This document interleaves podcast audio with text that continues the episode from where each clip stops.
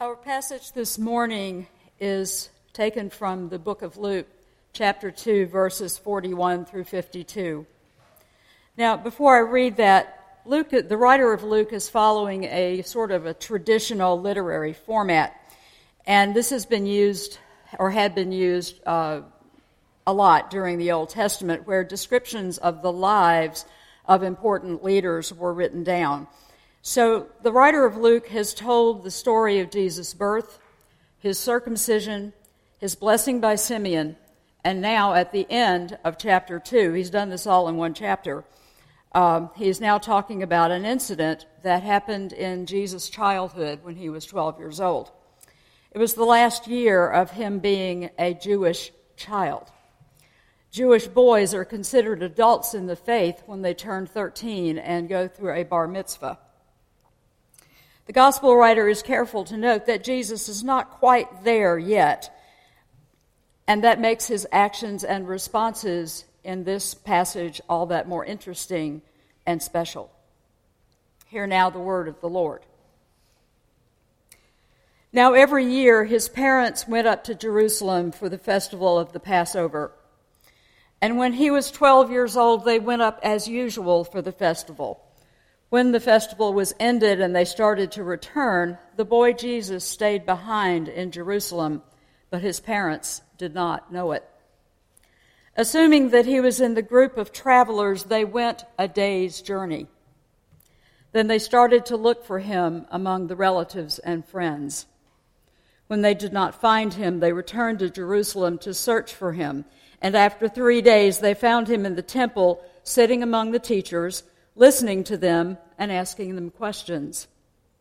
And all who heard him were amazed at his understanding and his answers. When his parents saw him, they were astonished. And his mother said to him, Child, why have you treated us like this? Look, your father and I have been searching for you in great anxiety. He said to them, Why were you searching for me? Did you not know that I must be in my Father's house? But they did not understand what he said to them. Then he went down with them and came to Nazareth and was obedient to them. His mother treasured all these things in her heart. And Jesus increased in wisdom and in years and in divine and human favor. This is the word of the Lord. Thanks be to God. Well, it must seem a little bit jarring to have only celebrated the birth of Jesus on Tuesday, only to be here on Sunday and talking about him being 12 years old. He's almost, but not quite, grown to full adult participation in the Jewish faith. In our society, 12 years old is very much still a child. Scientists talk about the development of the brain and mature thought processes not being complete until sometime in our 20s, so being 12 is not typically thought of as being nearly an adult. But in this event, Jesus is in that space of life our society has named the tweens. Not a child, but certainly not an adult. Almost a teenager. Hormones may be starting to kick in for some at age 12. And being a tween is a confusing stage of life for most of us because we don't understand what's starting to happen to our bodies, and we're starting to have to take on more additional responsibilities in our household chores, and our school studies are starting to be a little more complex. Rules about our behavior are starting to change too. At the same time, I'm certain, even though I'm not a parent, I'm certain that parents are a little bit confused too. How much independence do you give the child versus how much supervision? When are you to hover over them and when are you supposed to back off? When do you volunteer information and when do you wait until you're asked a question? I suspect the answers to these may be different for each child, depending on their age or development or maturity levels. So, here are Mary and Joseph, this observant Jewish couple who, with their children and other relatives and friends, have made the four to five day walking journey from Nazareth to Jerusalem to observe the Passover. Now, as I envision this situation, it kind of reminds me back earlier in my life when going to our annual family reunion. This was the time that my dad's my dad and his six siblings got together, and all their children, their grandchildren, eventually their great grandchildren were along.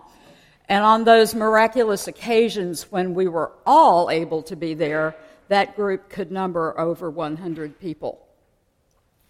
I remember when I was a child arriving at this event, and as soon as we got there, bolting from my parents, scurrying off to merrily greet my cousins.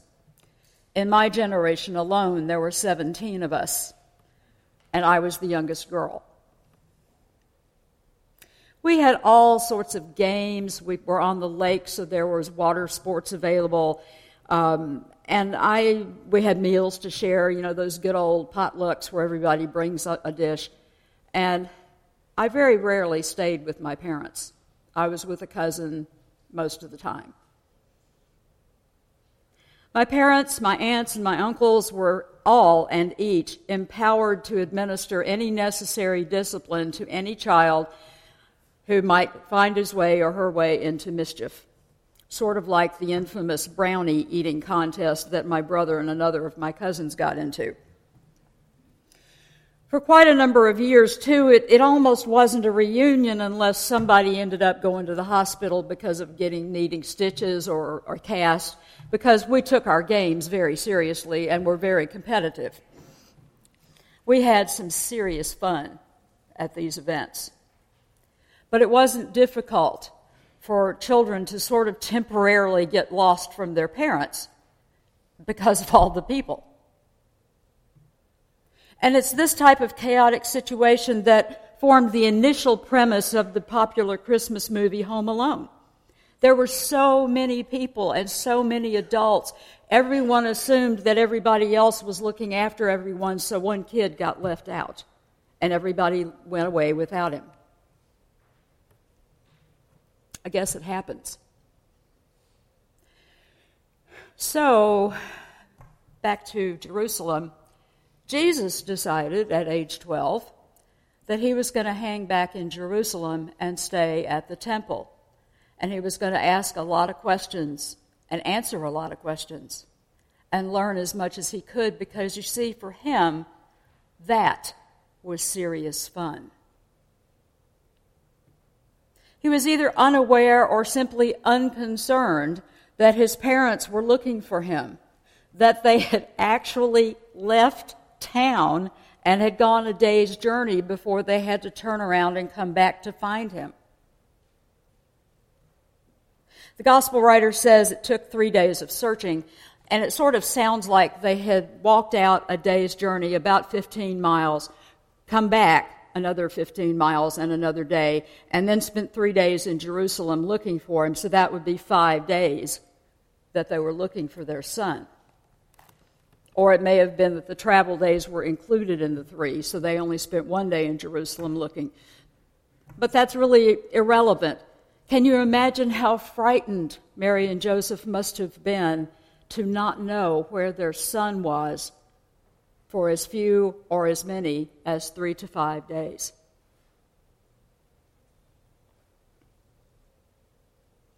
As relieved as they undoubtedly were to find him there in the temple, as soon as that relief sort of subsided and he's fine, what do they do? What every other parent does. They scold him and say, Why, why did you make us worry like this? We've been looking for you for all this time. To which Jesus calmly replied, Well, why did you search for me? Didn't you know where I would be? Put another way, he was saying, Didn't you know I would be about my Father's interests?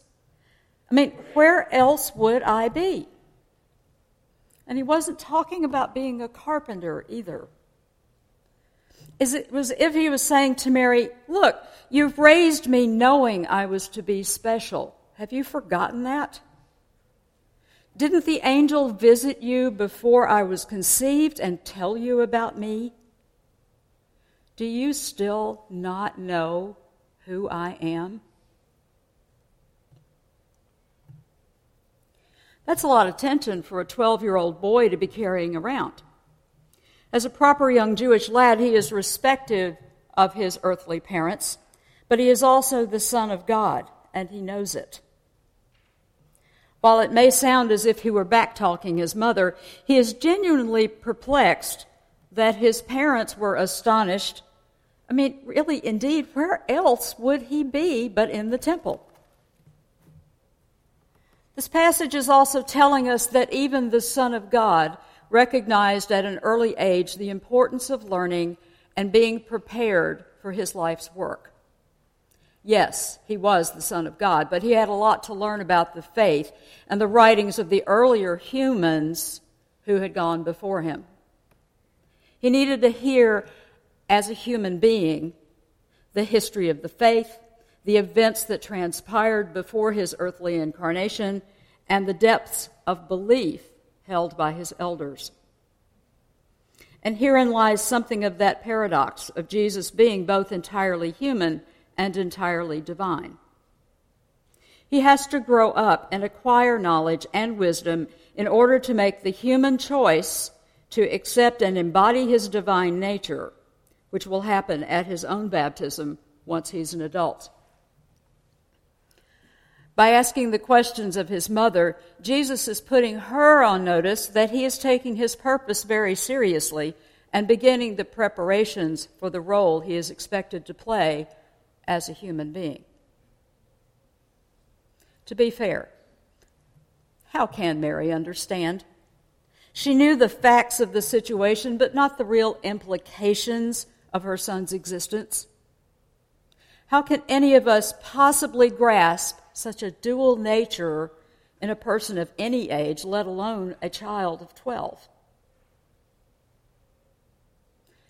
He's already a prodigy everyone in the temple that day were taken aback at the nature and the maturity of his understanding and his wisdom that he demonstrated both in his questions and in his answers. It's not only that he was smart, although he certainly was that, but it was more than an ability to make a complicated calculation or regurgitate some fact. He actually had an inkling of what it all meant. He knew a little bit about what he did not yet know. And that's probably the most amazing thing of all. The passage goes on to say that Jesus departed then with Mary and Joseph and continued to live with them obediently in Nazareth. He continued to age and grow in wisdom. He experienced much grace, both from God and from his fellow human beings. We know from other stories in the Bible that, yes, he did apprentice with Joseph and became a carpenter. But not much else is known about him until he emerges on the scene as an adult, ready to begin his ministry. He was, after all, a completely human being. And this week has been about completely human matters, hasn't it? And this child, this infant, God has come to God's creation to live in it to experience it as, experience it as others of God's making experience it. For the first time, God will encounter the evils and ills the rest of us face directly as a human being. God will conquer them through his life, death, and resurrection of this person named Jesus, so that the rest of us will not again fall permanent victim to sin and death. God in Jesus knows that the time as a human being is limited, that much will be crammed into a short space of time. From start to finish, this human experiment will take about 33 human years, but the results remain in effect for an eternity. the season in our year that represents the birth of Jesus, God incarnate as a human being, and the death and resurrection of Christ at Easter is a relatively short period of our year. It's a season. I think we have a special obligation to follow in the footsteps of a child known as Jesus, to gain as much knowledge and wisdom as we can, and better equip ourselves for our roles as human beings. We are to follow our shepherd in treating our fellow humans with the hope, the peace, the joy, and the love we celebrated in Advent when we are expecting this new king. Maybe this year, perhaps more than other years, we may heed the call and answer him, Yes, Lord, we do know who you are, and we are ready to follow you. To God be the glory, Father, Son, and Holy Spirit now and forever. Amen.